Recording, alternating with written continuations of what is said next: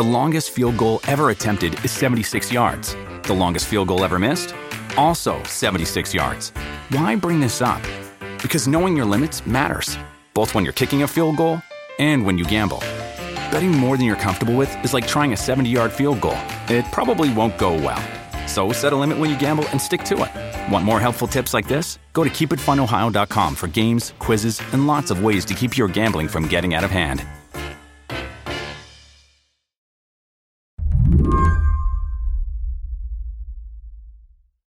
Days before the new year, the New York Times sued OpenAI and Microsoft. Why? Well, they wanted money for their work. That's Megan Morrone. I work with her over at Axios, where she's a tech editor on our AI Plus newsletter.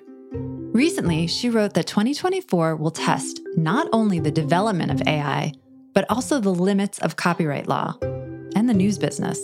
And the New York Times case sets up the stakes. Before filing suit, the paper was in talks with OpenAI over a deal that would let the company use the Times content to train its models. OpenAI has been doing these kinds of deals with other publishers, like the Associated Press. But the Times, kind of the big kahuna of journalism right now, seems to have wanted more. It sounds like OpenAI um, was looking in the millions, and the New York Times says billions of damages. And obviously, like the, the media industry, in particular newspapers, were not exactly thriving right now. And we've been beaten down by tech companies for decades now, and it's exhausting. The way the Times sees it, they're spending a fortune creating what's unfortunately now called content. That's the articles, investigative pieces, analysis, puzzles, recipes, product recommendations, and more that make up what many of us still call a newspaper. And OpenAI is just taking the fruits of that labor, that newspaper, to train their technology. The New York Times went in and found that you, you could prompt GPT 4, I think it was, and above, and it would just reveal, it would just spit out paragraphs of these New York Times features, these well, like really well researched, you know, people on the front lines talking to people and would just spit them out, which means that they're using it as an input to train. And then they also might be, you know, putting those paragraphs in a Bing search or a ChatGPT response. So basically, the New York Times was saying OpenAI is using our articles to train its AI to make it smarter, to make it know more stuff. And then when people use ChatGPT, OpenAI's chatbot, they they ask it a question and the thing just spits out mostly a New York Times article to explain uh, whatever. And so then users would never have to go to the New York Times website, which, by the way, costs money. The subscribers pay. Um, so that's a big hit to their business model. Exactly. And it's not just ChatGPT, it's, you know, the paid version of ChatGPT or the mm-hmm. bigger versions, the GPT-4, the things that, you know, so big companies have access to, to these articles. Like someone that might use Microsoft Copilot internally, they might have access. And those companies are paying oh, wow. Microsoft and OpenAI for access to the ability to give it a prompt and have a response, but they're not paying the New York Times. We've heard this song before. At the dawn of the internet, news sites made the mistake of giving away their stories for free, helping sites like Google and Facebook dominate the ad business that media companies once ruled. The news business then spent the following decades getting crushed by big tech. So today on the show, have they learned their lesson? I'm Emily Peck, filling in for Lizzie O'Leary, and you're listening to What Next TBD, a show about tech, power, and how the future will be determined. Stick around.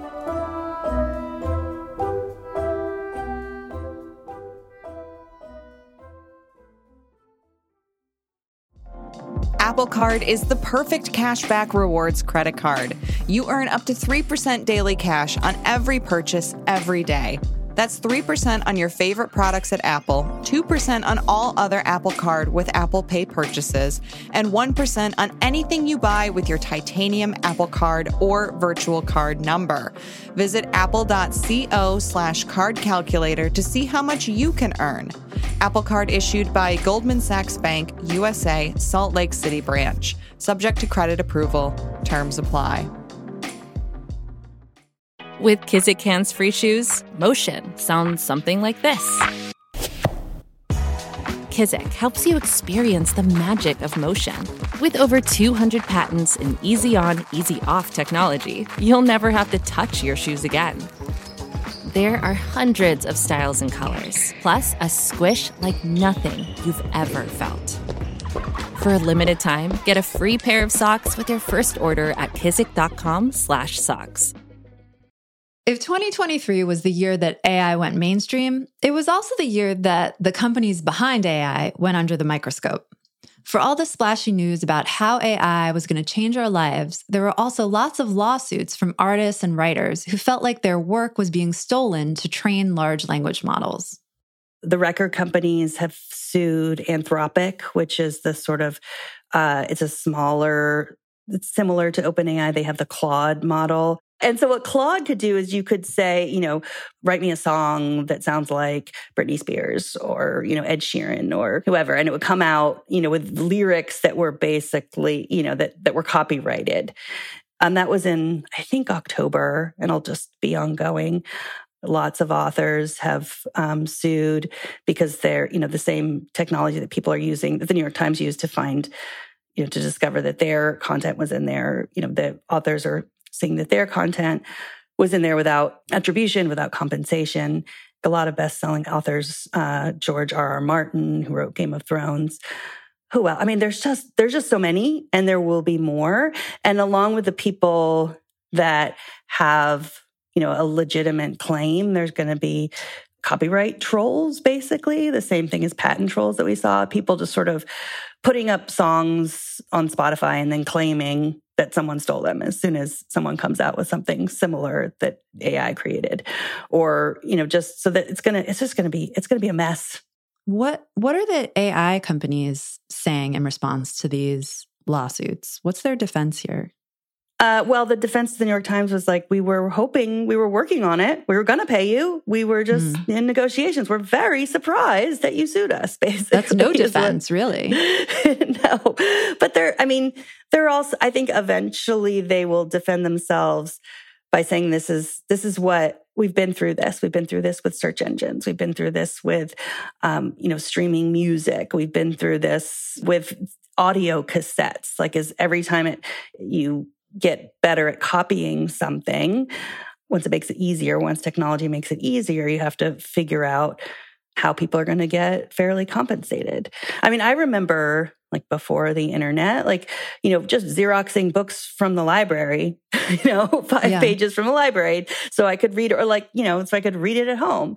And that was fine. I never really thought I was depriving the writer of money or the company. I mean, it's that's the thing. It's like it's not usually you and I are going to benefit from this. It's the giant media companies that own our content that are going to end up benefiting from it. But you know, once it becomes bigger, then we just ha- we have to figure out um, how to get around this problem. So that's that's basically their defense that um, this isn't any different than search. This isn't any different than, you know, being able to check a book out from the library. But it is different. Like the idea with the library, like the reason libraries exist is the idea that, oh, well, I'll pick out, you know, I'll read, um, you know, three George R. R. Martin books and um, from the library, and then I'll end up buying more of them. That that's the idea. But that doesn't really work here. It's like, oh, if I ask ChatGPT to write to write me something and it spits out a New York Times article, that's probably not going to make me subscribe to the New York Times. There really is a mutual interest here because OpenAI doesn't want the New York Times to go out of business because OpenAI essentially has replaced the New York Times as a source for news and information for everyone. Um, and the New York Times, I guess, they'd probably be better off if it went away. Search has evolved to the point where media companies really need Google search. But along the way, Google and Facebook helped decimate these media companies. So, yeah, I guess they need each other, but can't help but think it should have been some other way. Yeah. And I mean, what's different about this too is that like media companies are now experimenting, including the New York Times, with using generative AI within their offices. And the AP has been doing that for a long time, you know, using mm-hmm. generative AI to do sports scores or like markets information, stuff mm-hmm. that's just like easily spit out. Um, and so like we're all sort of figuring out like we can't just ignore it. We can't just say like nobody ever used um, ChatGPT. There's some good uses for it. One lawyer um, that I talked to, Jerry Levine, he's the general counsel for a small company that uses generative AI to help lawyers read and summarize contracts. Mm-hmm. And so his argument is that ideally the technology should be able to recognize when uh, it's going to spit out copyrighted content and then source it. Like give a link to the source. Like that would the technology should be able to do that and I mean, that's the big thing as journalists, we know that. Like, where's your source? that's what's so frustrating to me when I, you know, use ChatGPT just to like summarize something or, you know, ask it like where I should go in South Carolina or whatever it is that I'm asking it. Like, and there's no sources. It's, it's like, well, is this true or not? And obviously we know, like, if you've been following this, a lot of what ChatGPT and other generative AI produce are not true. Hallucinations is what they call it. So ideally, the, the technology would be able to source the material, say where it came from, and um, and maybe give like a summary, which is that's how Google Books, the Google Books was a similar lawsuit that went on mm-hmm. forever. Mm-hmm. Like in the beginning, they could, you know, you could just go on and search any book and get anything from any book. And they just, you know, they went to court and they just finally, you know, figured out a way that to summarize the content and have like small parts of the book. So that's basically how copyright law kind of changes the development of of the new technology and how it could change the development of AI. But maybe we should back up and just talk a little bit about copyright law, as boring as that sounds, and um, and specifically about fair use, because I think a lot of these fights will sort of hinge on what's a fair use and what isn't. So, can you ex- explain a little bit about what fair use is and how it would apply in these cases? A good example of fair use was gosh this was probably 20 years ago. There was like the dancing the like a mom took a video of her baby toddler dancing in the kitchen to the prince's let's go crazy and put it up on youtube and you know went viral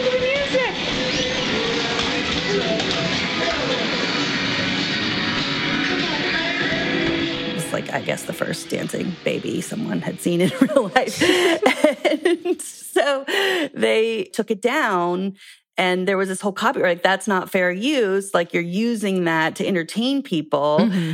and eventually you know it, it they decided that that was fair use fair use is just is it is it copying is it are you benefiting from this in a way and not acknowledging the source. Um, that would be like if something is not fair use. I guess you know fair use is using it to entertain, like it's satire. It's it's like are, are you straight up copying something, or are you using something for educational purposes? Then fair use is usually granted or that is a fair use are you using it for commercial purposes then maybe not like there's like a higher standard for fair use is my understanding so that's where openai would kind of come into play i think that is what OpenAI I will say that what we're doing is is fair use. The company is worth a lot of money right now. They're not just doing this out of the goodness of their hearts to educate the American public. Right, exactly. And the fact that like I think I think some these these copyright lawsuits have been going on for a while. Of course, they became more like once ChatGPT like became a household name, then everyone figured out, oh, like what is this? So they've gotten bigger then. And then also, I think with the um, when the board at uh, OpenAI ousted Sam Altman and brought him back, and that that also brought not just OpenAI into the more public consciousness, but it also, I think, brought the connection between Microsoft and OpenAI more into the public consciousness. And when people hear, oh, well, OpenAI, just heard about it, their pockets are not that deep, but like everybody knows that Microsoft has incredibly deep pockets. So I yeah. think once they've they've been starting to be named in a couple of lawsuits, it sort of changes the whole game a little bit. When we come back, why is this issue being handled by the courts instead of Congress?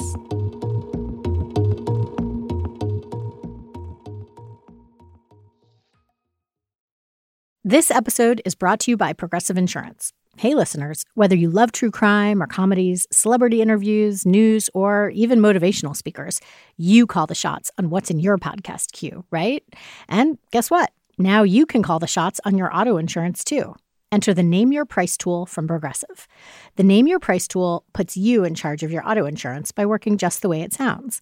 You tell Progressive how much you want to pay for car insurance. Then they'll show you a variety of coverages that fit within your budget. Giving you options. Now, that's something you'll want to press play on. It's easy to start a quote, and you'll be able to choose the best option for you fast. It's just one of the many ways you can save with Progressive Insurance. Quote today at progressive.com to try the Name Your Price tool for yourself and join over 28 million drivers who trust Progressive. Progressive Casualty Insurance Company and Affiliates. Price and coverage match limited by state law. For the ones who work hard to ensure their crew can always go the extra mile, and the ones who get in early so everyone can go home on time, there's Grainger, offering professional grade supplies backed by product experts so you can quickly and easily find what you need. Plus, you can count on access to a committed team ready to go the extra mile for you. Call, clickgrainger.com, or just stop by. Grainger, for the ones who get it done.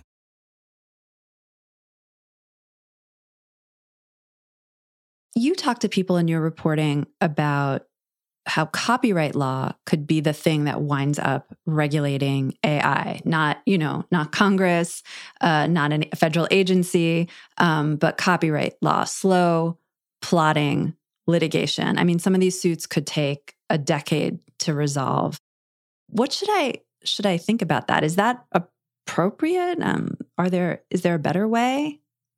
I think it's not always appropriate, and I don't think there's a better way.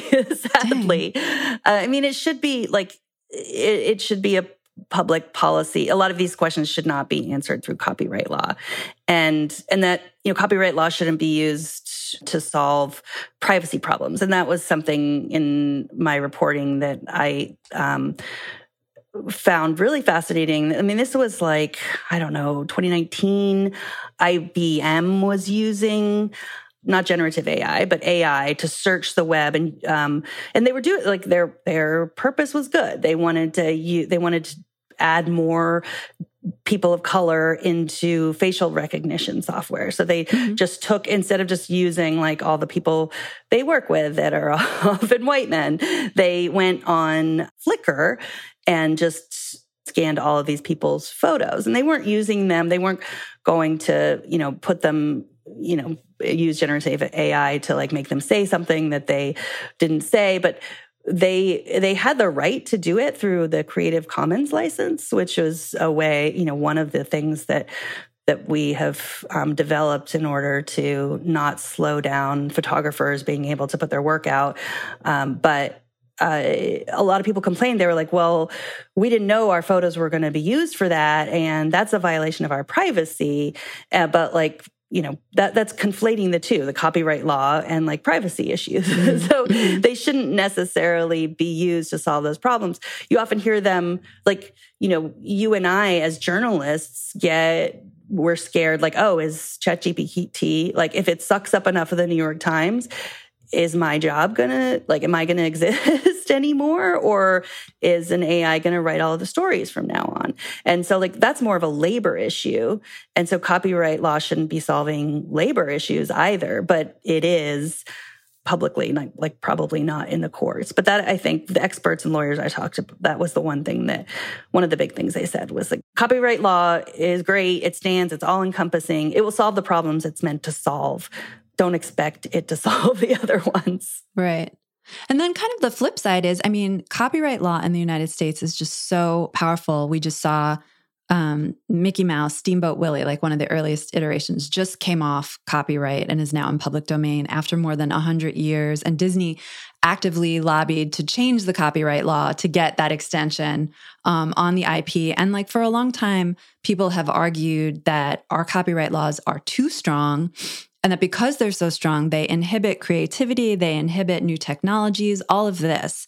So, in thinking about the New York Times lawsuit and these other lawsuits, is there a flip side risk? We've talked about the risk to media companies, but there's a flip side risk to AI companies that all this copyright litigation will inhibit their growth um, and development. Well, sure. Yeah. I mean, absolutely. A lot of people argue that this is these kind of copyright cases are going to inhibit innovation. and that, I mean, copyright law, it's designed to promote innovation. Like the idea behind copyright law is not for like big companies like Disney to make more money off of Mickey for longer. It's the idea that if you or I want to, you know, write a, a, story about two journalists like driving across country to, um, you know, commit some capers, if we think we're going to write that together and then two days later, some other journalists are going to write the same story and they're allowed to, you know, just make money of it, we're going to be like, eh, let's just keep our day jobs. So the, the idea is, yeah, that it should promote innovation. And often, like you said, it, it doesn't. Um, and, and copyright, like keeping copyright longer isn't necessarily helpful for innovation either.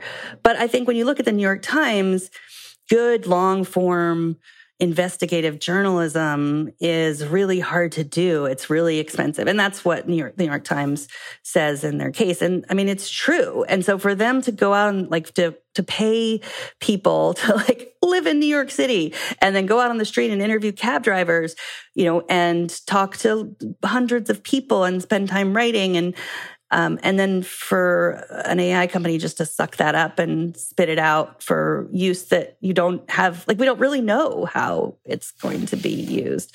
Like that, that feels like I don't, I don't know. I mean, we're journalists, so like we're, we're weird. Like we would keep doing this no matter what. but I can see how some younger journalists might look at that and be like, oh, uh, yeah, that seems like not the job to get into. And that's, you know, that's scary to think that it might um, threaten journalism even more than it already is threatened. Yeah. Yeah. It really seems like, I mean, just looking back at the past two decades, media companies, the New York Times, everyone, they really undervalued content and journalism. I mean, they put it all on the web for free in the beginning. How crazy is that? The New York mm-hmm. Times now is arguing, you know, it costs us millions of dollars to create these stories, original stories, original reporting, sending people all around the world. Um, this is like expensive endeavor. It's really very valuable. It's obviously very valuable for OpenAI. And then, yeah, to think like 20 years ago, everyone just put it all out there for free, set consumer expectations. This stuff is should be free, and kind of that legacy is is haunting. I think this whole situation right now, right where the Times and maybe other media companies need to level set at a higher level um, to make sure you know they don't just disappear because of because of AI. Exactly. I mean, and that that's what I worry. I mean, this is way bigger than this discussion, but I my greatest worry is not that it's going to like, you know, I'm not worried about the singularity or it like taking over and um Skynet and all that. Yeah. I'm more worried that it's just gonna like make us bad at thinking. And I think, uh, and I worry about like I, you know, I have young adults, I guess, what do you call it? 20 and 18 year olds, teenagers, young adults. and, you know, they're living through this. They use ChatGPT for their college and high school papers. And, you know, it's sure it can be helpful, but like it really does make me worry that like writing um, is how you learn to think. That's why so many, you know, classes involve writing. That's, you know, you sit down, you have an idea, you write it out, and that's how you think. I mean, that's that's my biggest worry is that it will, um, you know, the same way like I can't read maps anymore. I don't know directions. I have to look at my phone. Megan, I'm wondering if if any of these suits are actually successful on the copyright claims, what happens to the AI industry? Does it matter? Well, I mean, it, yeah, who knows? I mean, it could be like Napster. Like Na- Napster was destroyed because of, you know, the, this, these lawsuits. I mean, there, there could have been a Napster still. Um, I mean, I think there is, I think Napster yeah. itself is a company doing something, but like that's how we could have been sharing music if they had been able to come up with like a, a way to pay the artists. But instead it's, you know, we're streaming on, you know, there were, it didn't, we didn't go straight from Napster being destroyed to Spotify and Apple Music. There was a long mm-hmm. time in between. So that, that could happen. I think what is more likely to happen is just that we're going to have like these tinier AI companies that aren't connected to, you know, that aren't Meta or Google or Microsoft. They're going to have a much harder time um, at this. And so we're going to have like the big four or five companies, just like we had in search and just, you know, like we've always had. So I think that's probably the, you know, these companies have huge pockets. They can pay the lawsuits, they can indemnify their users. And so, meaning like if I use Facebook or Instagram's um, AI tool to create art, and then it looks like, you know, a version of Mickey Mouse that's still under copyright, and I get sued. If I use Instagram, then Meta will indemnify me. They'll like pay my, you know, fees or whatever. Um, but a smaller um, AI company that does a similar thing, they don't have those deep pockets. So they're not going to probably survive.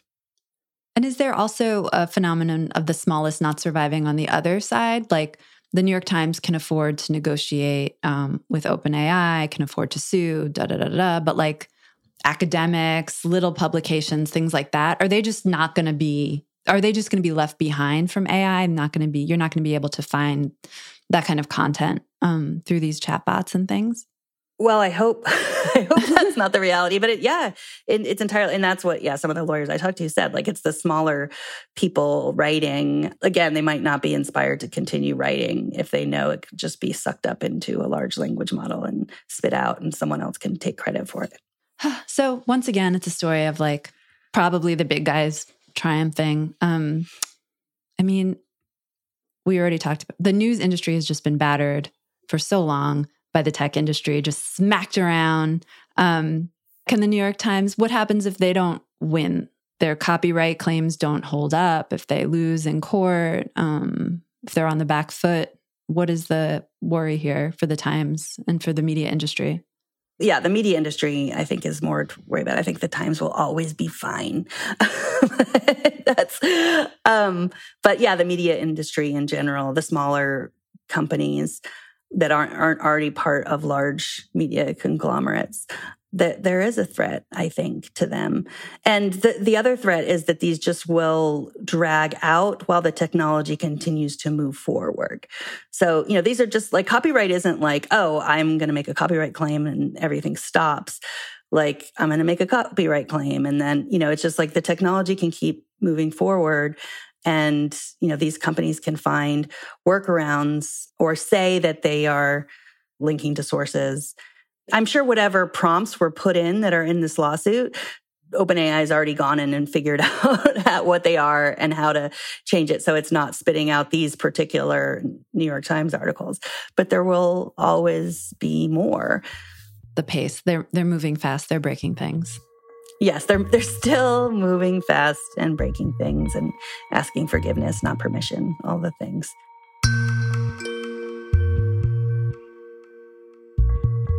Megan Morrone, thank you so much for talking to me. Thank you, Emily. Megan Morrone is a technology editor for the Axios AI Plus newsletter. And that's it for our show today. What Next TBD is produced by Evan Campbell, Patrick Fort, and Anna Phillips. Our show is edited by Mia Armstrong Lopez. Alicia Montgomery is Vice President of Audio for Slate. TBD is part of the larger What Next family. TBD is also part of Future Tense, a partnership of Slate, Arizona State University, and New America. If you're a fan of the show, I have a request for you. Become a Slate Plus member. Just head on over to slate.com slash whatnextplus to sign up. We'll be back on Sunday with another episode. I'm Emily Peck, filling in for Lizzie O'Leary, and you can catch me on Saturdays at Slate Money. Thanks for listening.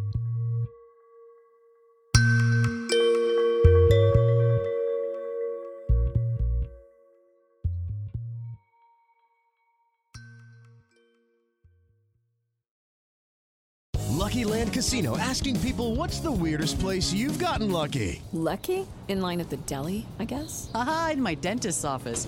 More than once, actually. Do I have to say? Yes, you do. In the car before my kids' PTA meeting. Really? Yes. Excuse me, what's the weirdest place you've gotten lucky? I never win and tell. Well, there you have it. You can get lucky anywhere playing at LuckyLandSlots.com. Play for free right now. Are you feeling lucky? No purchase necessary. Void where prohibited by law. 18 plus. Terms and conditions apply. See website for details.